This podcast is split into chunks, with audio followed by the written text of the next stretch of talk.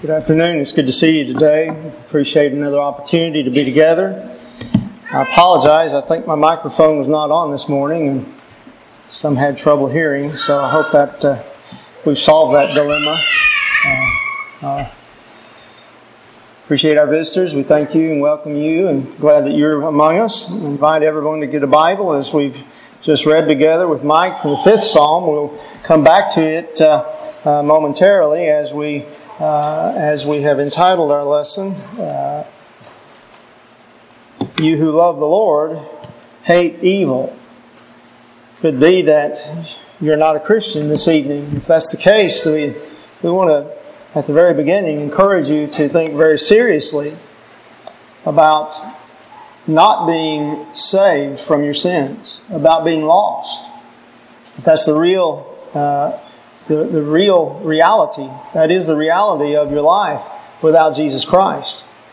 That our salvation uh, is found in Him and by loving Him with all of our heart, soul, mind, and strength, of following His will in our lives as we become Christians and then uh, do His will day by day. You can see that David, uh, this man of God before Christ came, the King of Israel, who himself uh, came before God and lifted up his voice uh, in the morning to God and committed himself to, uh, to uh, a life of uh, reverent worship and service unto God, uh, to righteousness, and trusting that God would enable him, embolden, empower him against his enemies as he would seek the Lord. We encourage that of every one of us. And if you're not a Christian, we encourage it of you that you would become a Christian tonight. If you'll confess your faith that Jesus is the Son of God and repent of your sins, if you'll be baptized into Christ, He will save you. You'll wash your past sins away and you can live as a Christian from this day forward. And we hope that'll be your, your uh, intent, your decision, and also as Christians, that it will equally be our intent and decision to walk in truth, and if there's sin in our lives, to repent of it that we might stand right in God's sight and in fellowship with Him. Because as noted in our psalm, and we'll come back to it in our reading in chapter 5, it says that the Lord does not dwell with evil. He shall not, or evil shall not dwell with him. We cannot, we cannot commit evil and expect to be living with the Lord. Now, to begin our thinking on that respect, and, and especially this idea of hating evil, let's Think about this word hate. That's a really strong word. I know. The word hate uh, carries with it a lot of destruction. Uh, a lot of times when it is used.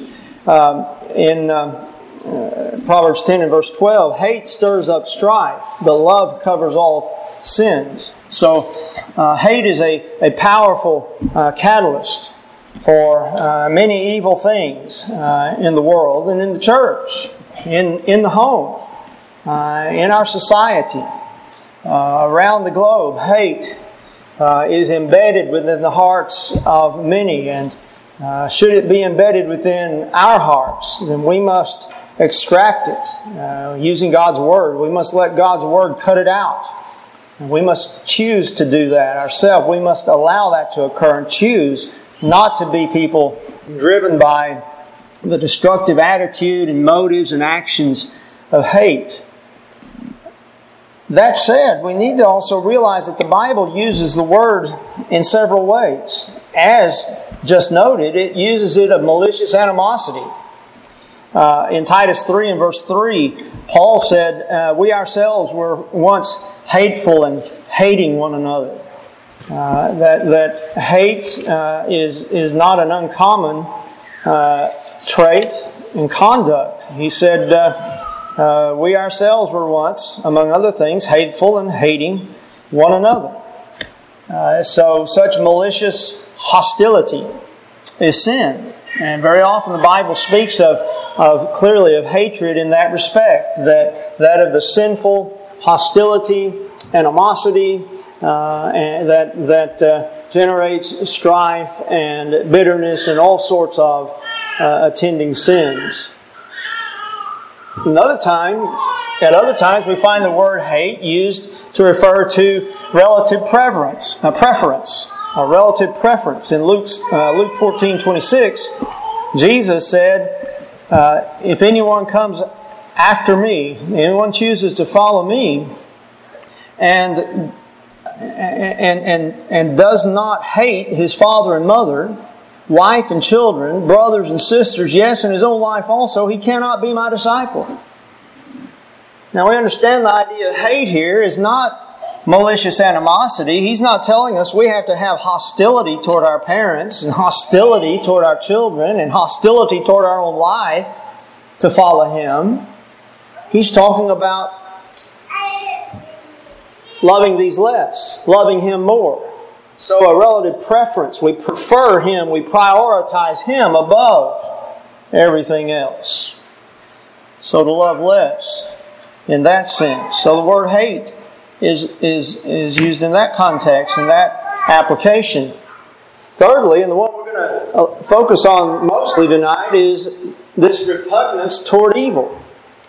This to detest or to set oneself against that which is sin before God.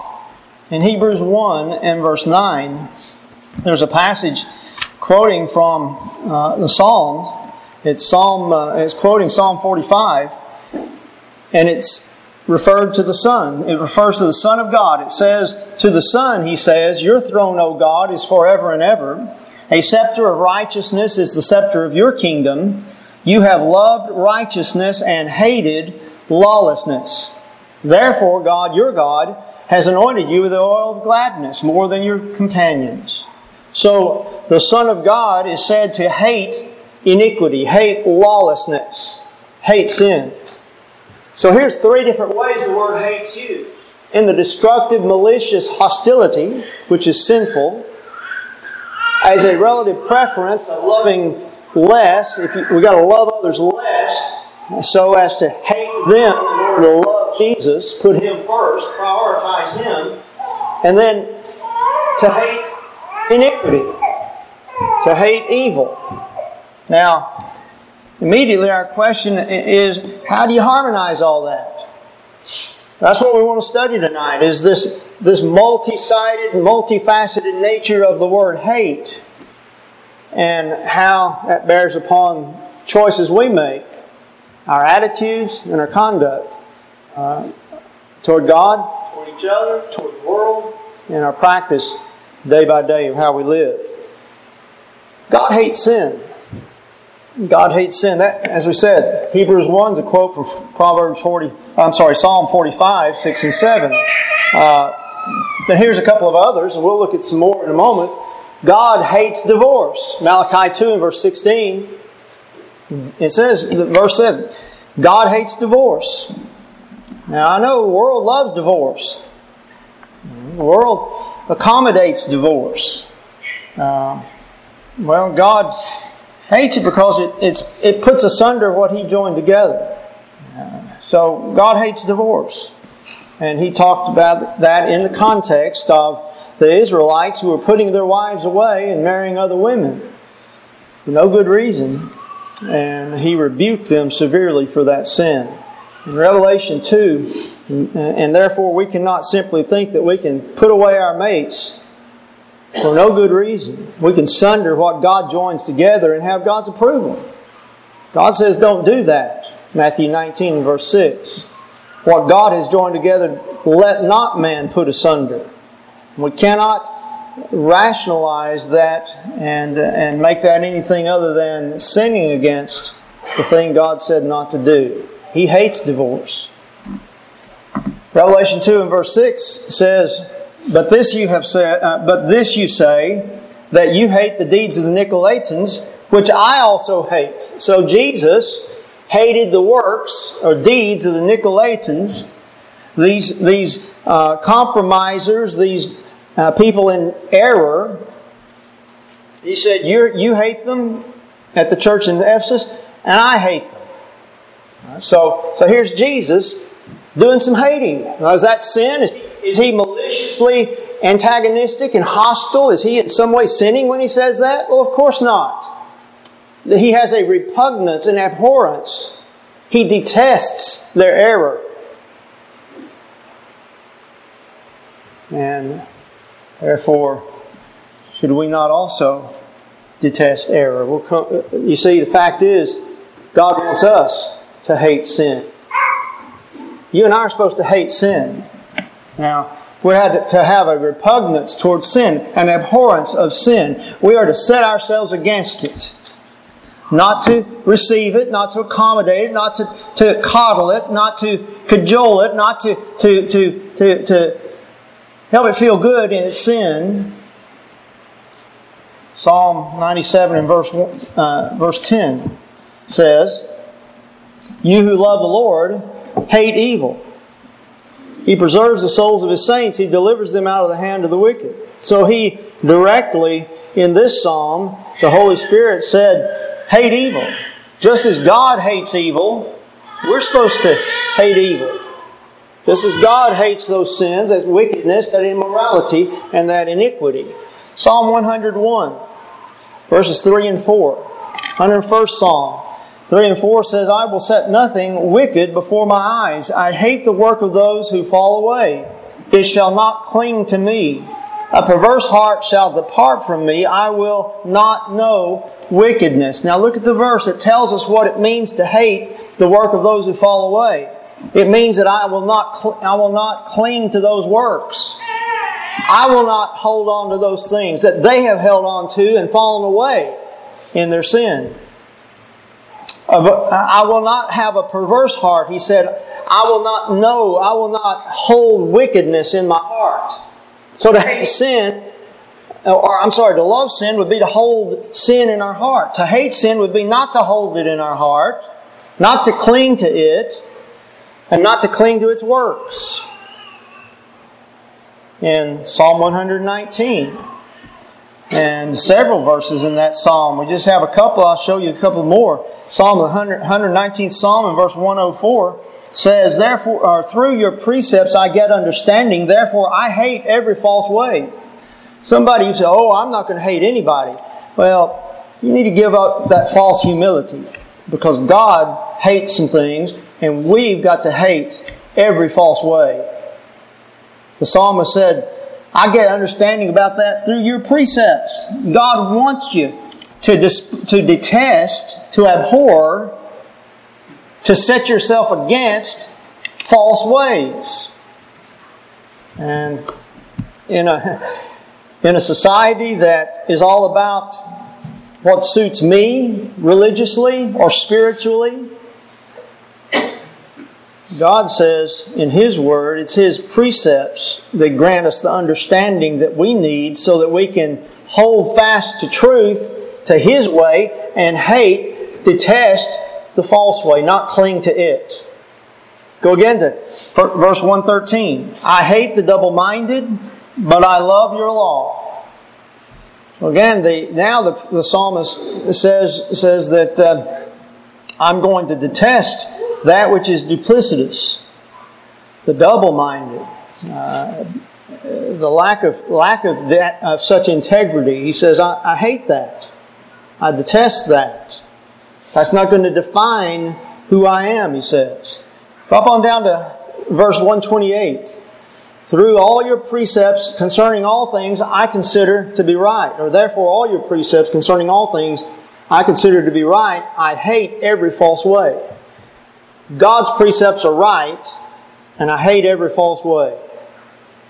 So we, we, we, we choose the right way, God's way, and we refuse, reject the false way. Again, look at, at uh, verse 163. I hate, I abhor lying, but I love your law. I detest, I abhor lying. He says, Honesty uh, is what I is what I cherish because I love your law, and God's law identifies lying as sin. So, so God is urging you and me to be like Him, to develop and imitate His character towards sin. Reject the worthless, sinful things. Don't hold them in our heart. Don't accept those, their, those works as, as something we cling to, but hold God's law in esteem, in high regard, in contrast to the false way which we're to hate. Now, if I hate the false way, then I'm going to do more than simply say, well, that's just not the way I would choose. I'm going to choose this way. But you go ahead and do what you think is right. Can you, can you envision the psalmist saying that to his neighbor who's on the false way? Who, who's, who's headed for hell? Well, I know you're sincere.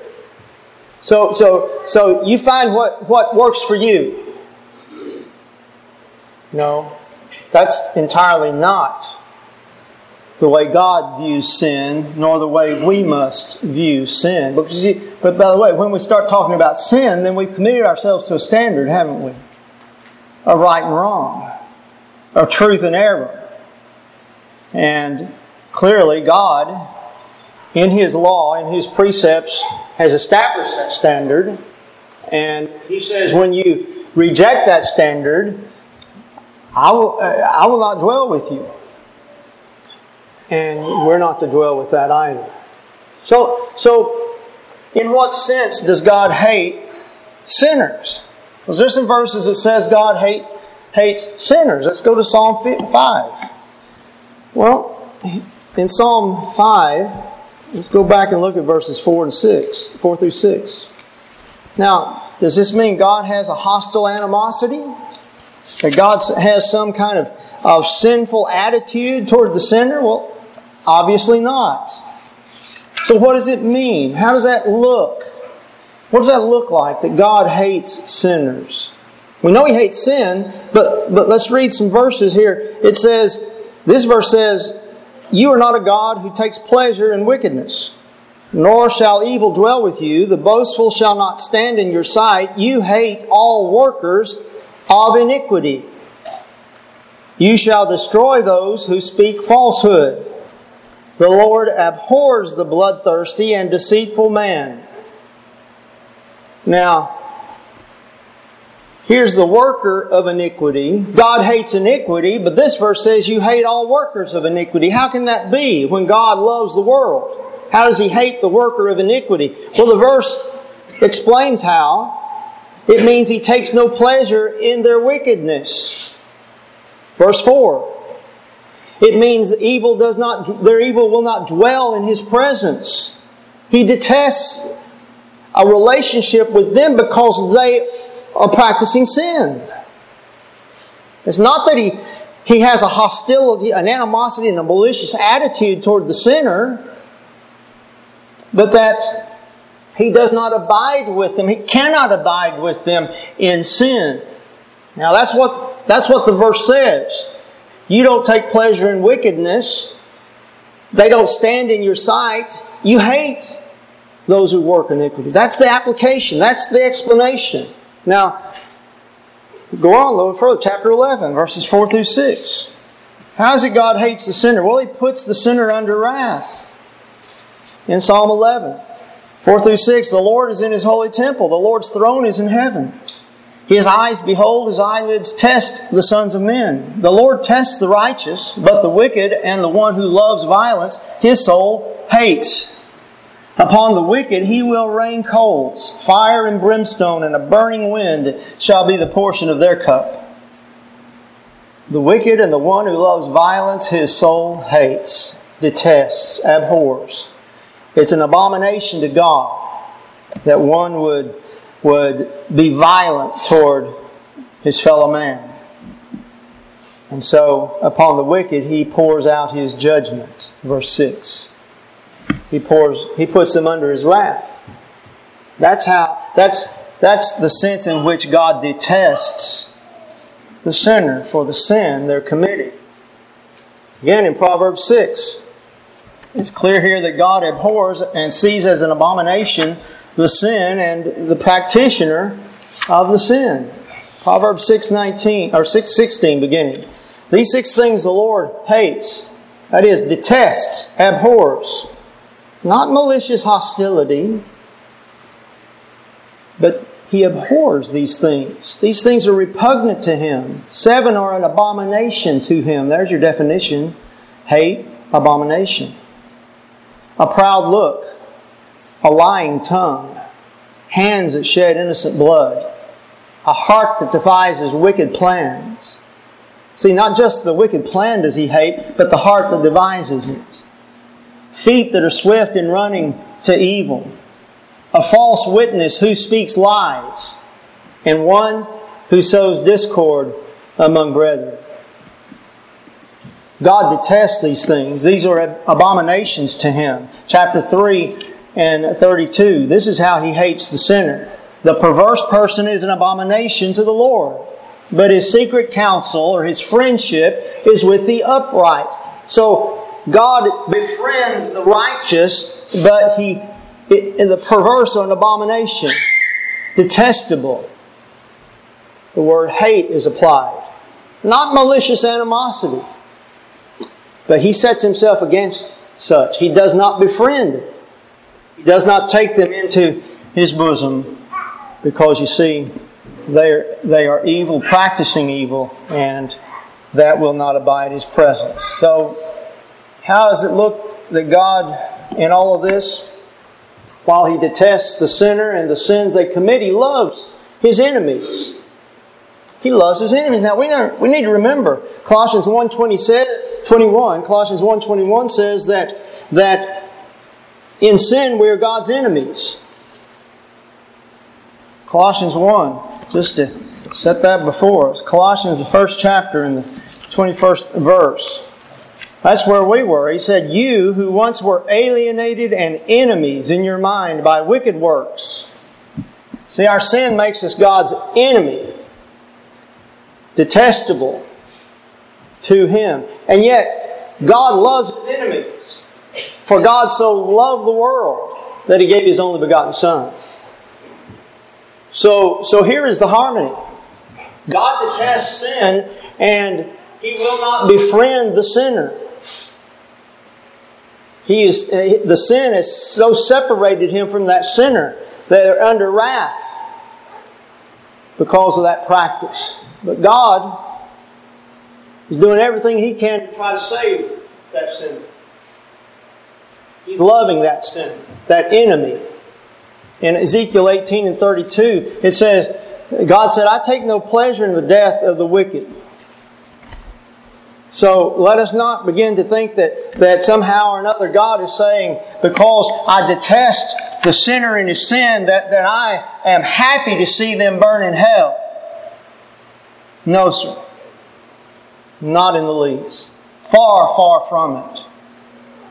That is the, that is the working of a mind that's not given to truth, not given to God, but wanting to rationalize sin. No, verse I have no pleasure in the death of one who dies, says the Lord. Therefore turn and live. God offers us life. He loves his enemies, but he cannot abide and will not abide sin. Now, you see, all that now is applied to you and me. How we must hate sinners.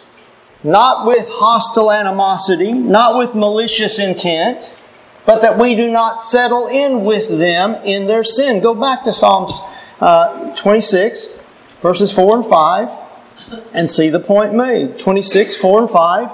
I have, uh, David wrote, I have not sat with idolatrous mortals nor, nor will I go in with hypocrites.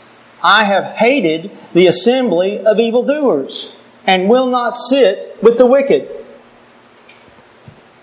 Now, he used the word hate, inspired by the Holy Spirit. Was that a sin? No. What kind? What does he mean by hate here? He means I'm not going to share with the idolater in his idolatry. I'm not going to sit down and go in with the hypocrite. I'm not going to participate with the wicked. That's how you apply that. That's how what it means. I'm, I detest the sinner in his sin. Psalm 34 and verse 14. Depart from evil and do good. Seek peace and pursue it. Uh, the, uh, that's, that's what we must do. Depart from evil and do good. Look, what does it mean to hate the sinner? It means we don't put our faith and our trust in the faithless. Psalm 31 and verse 6. Psalm 31 6 says, I have hated those who regard useless idols, but I trust in the Lord. The idolater is trusting in something that's utterly useless, utterly powerless.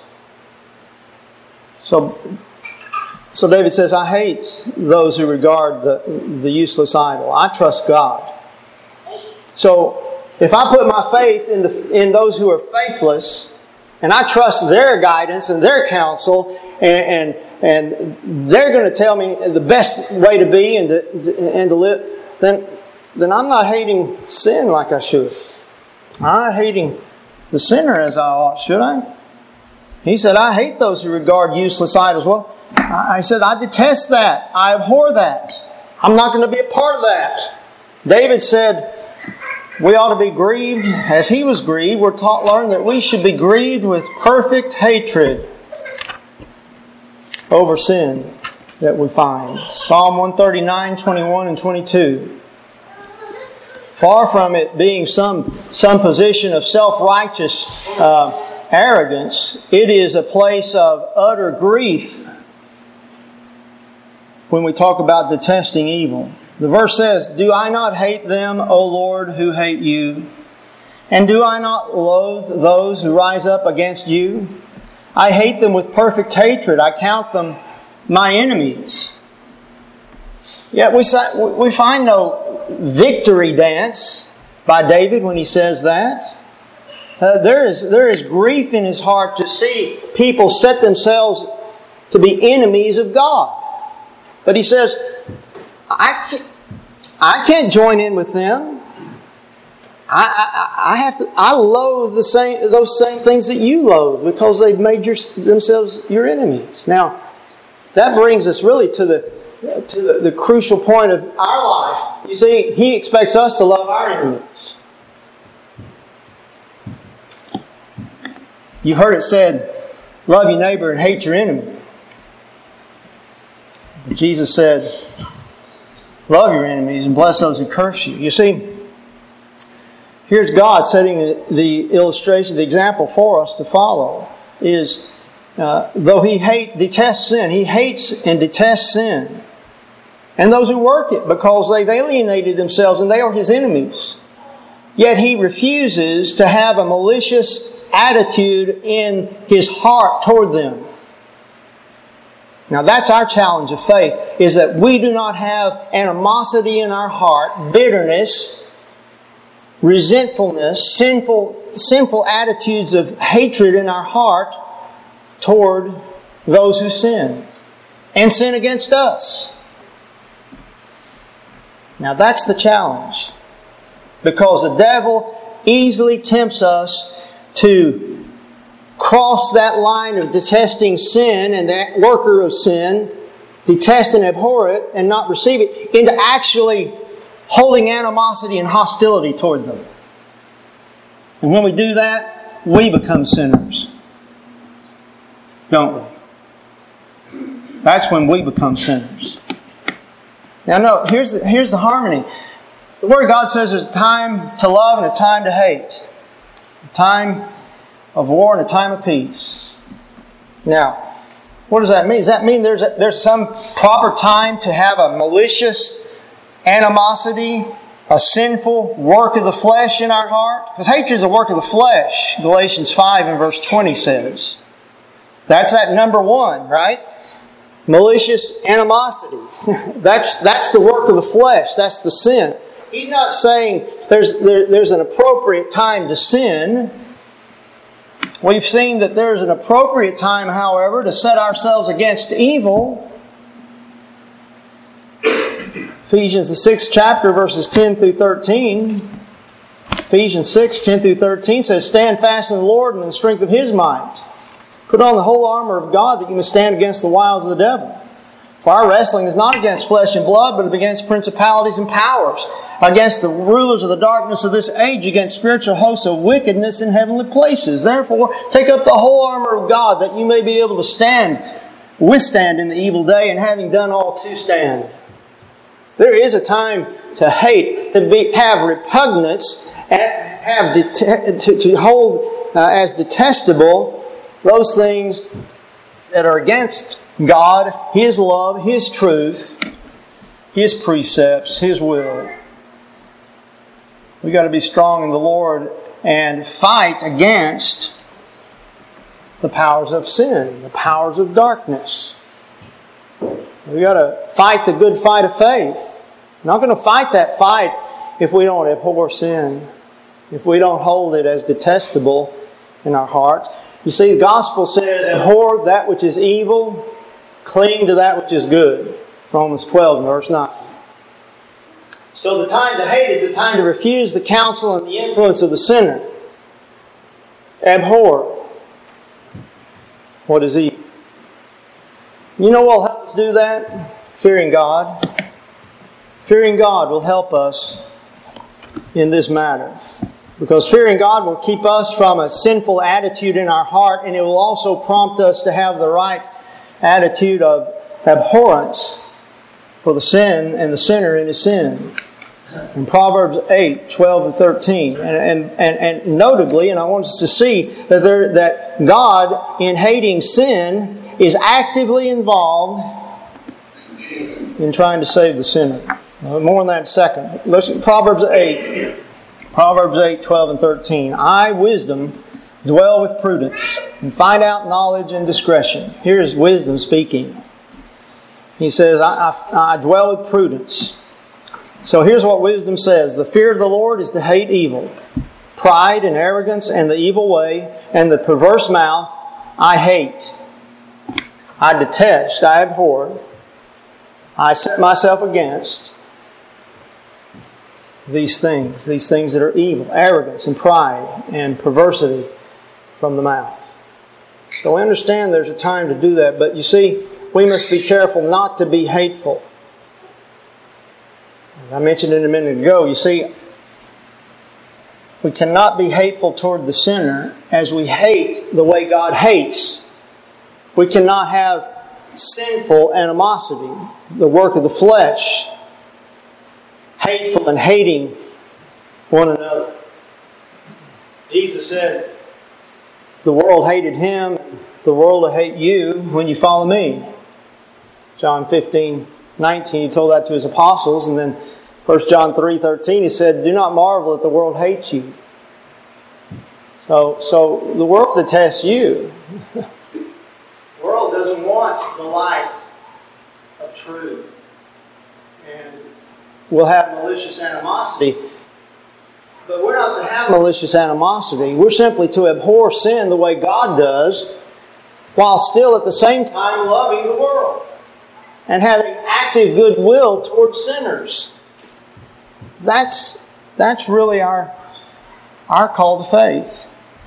It takes faith to do that. Now, let me point some things out to you. Not just those in the world, but even a brother. He says, when we hate a brother, we're in darkness. 1 John 2 9.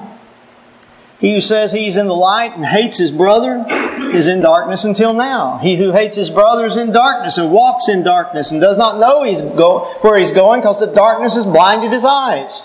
When we develop a, uh, an animosity, a hostility uh, uh, uh that is sinful, then obviously we're not loving as God loves. That's, that's not the kind of hate he's talking about that we should have.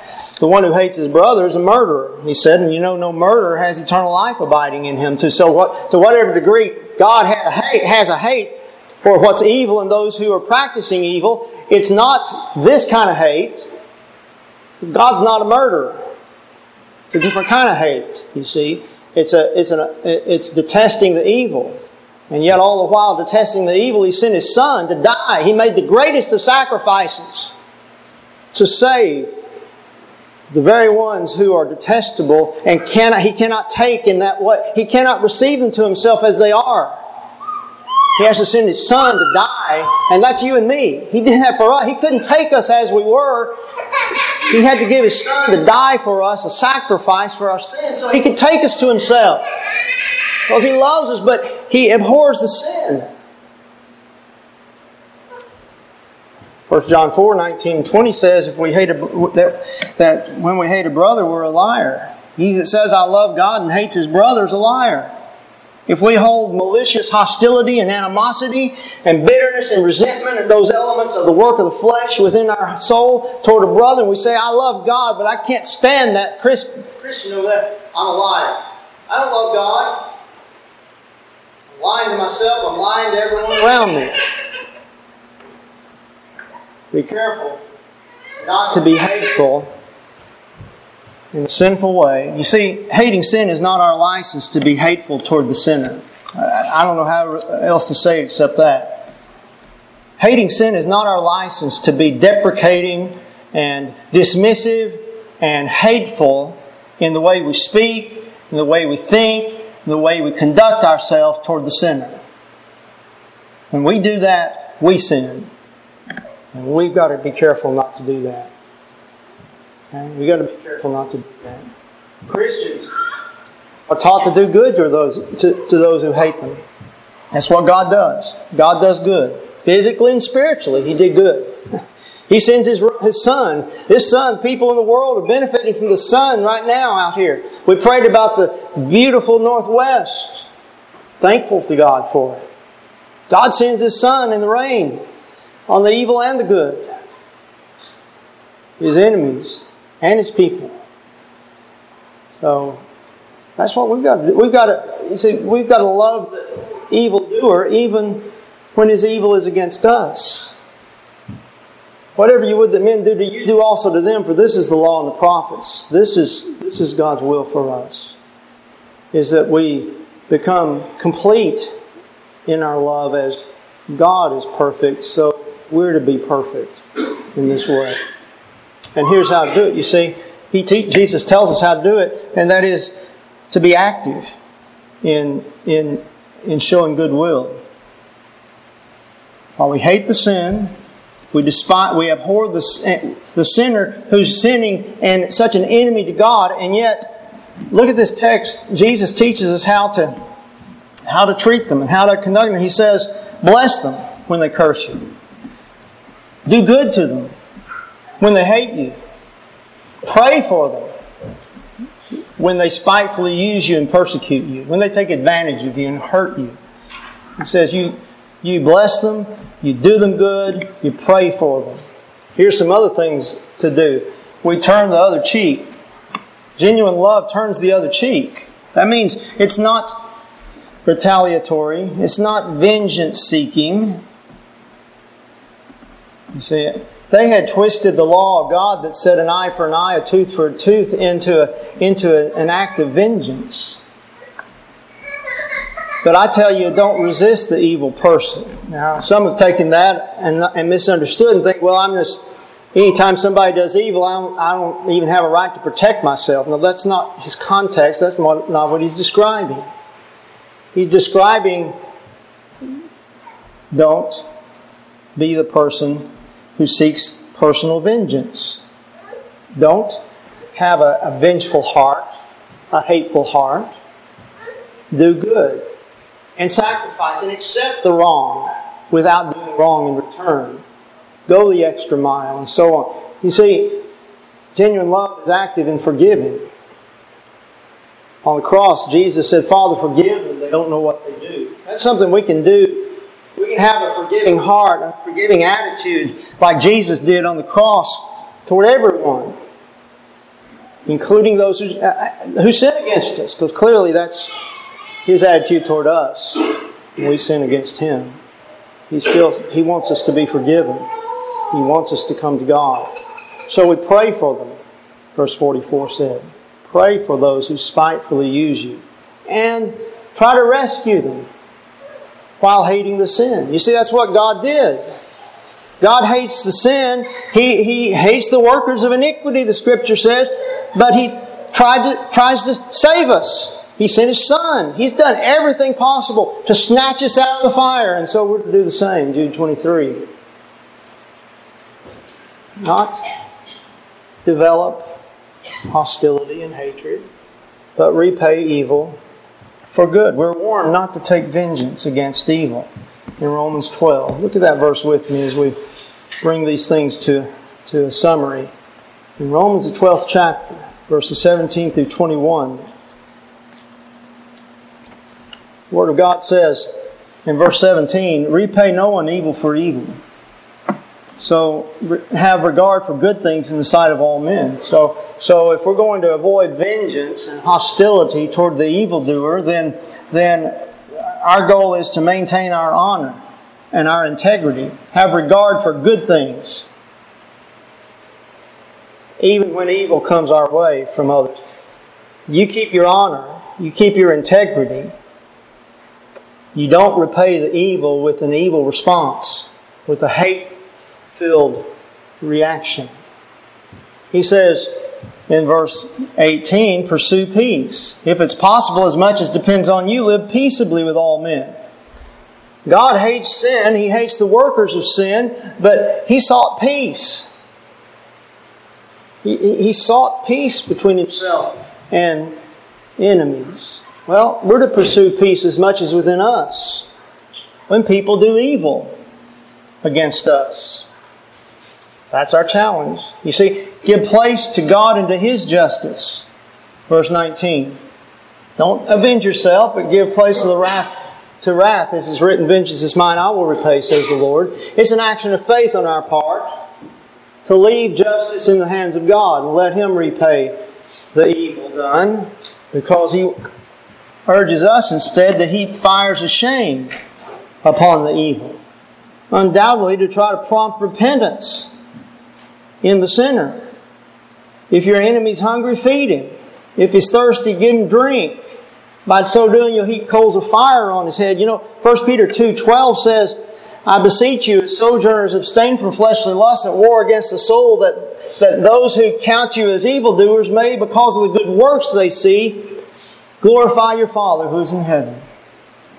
So that your enemies may see the good in you and turn to God. You know, we sustain our influence for trying to bring people to repentance by being careful not to develop hatred in our heart and in our minds and our words and our actions toward those who are in sin. We're to overcome evil with good.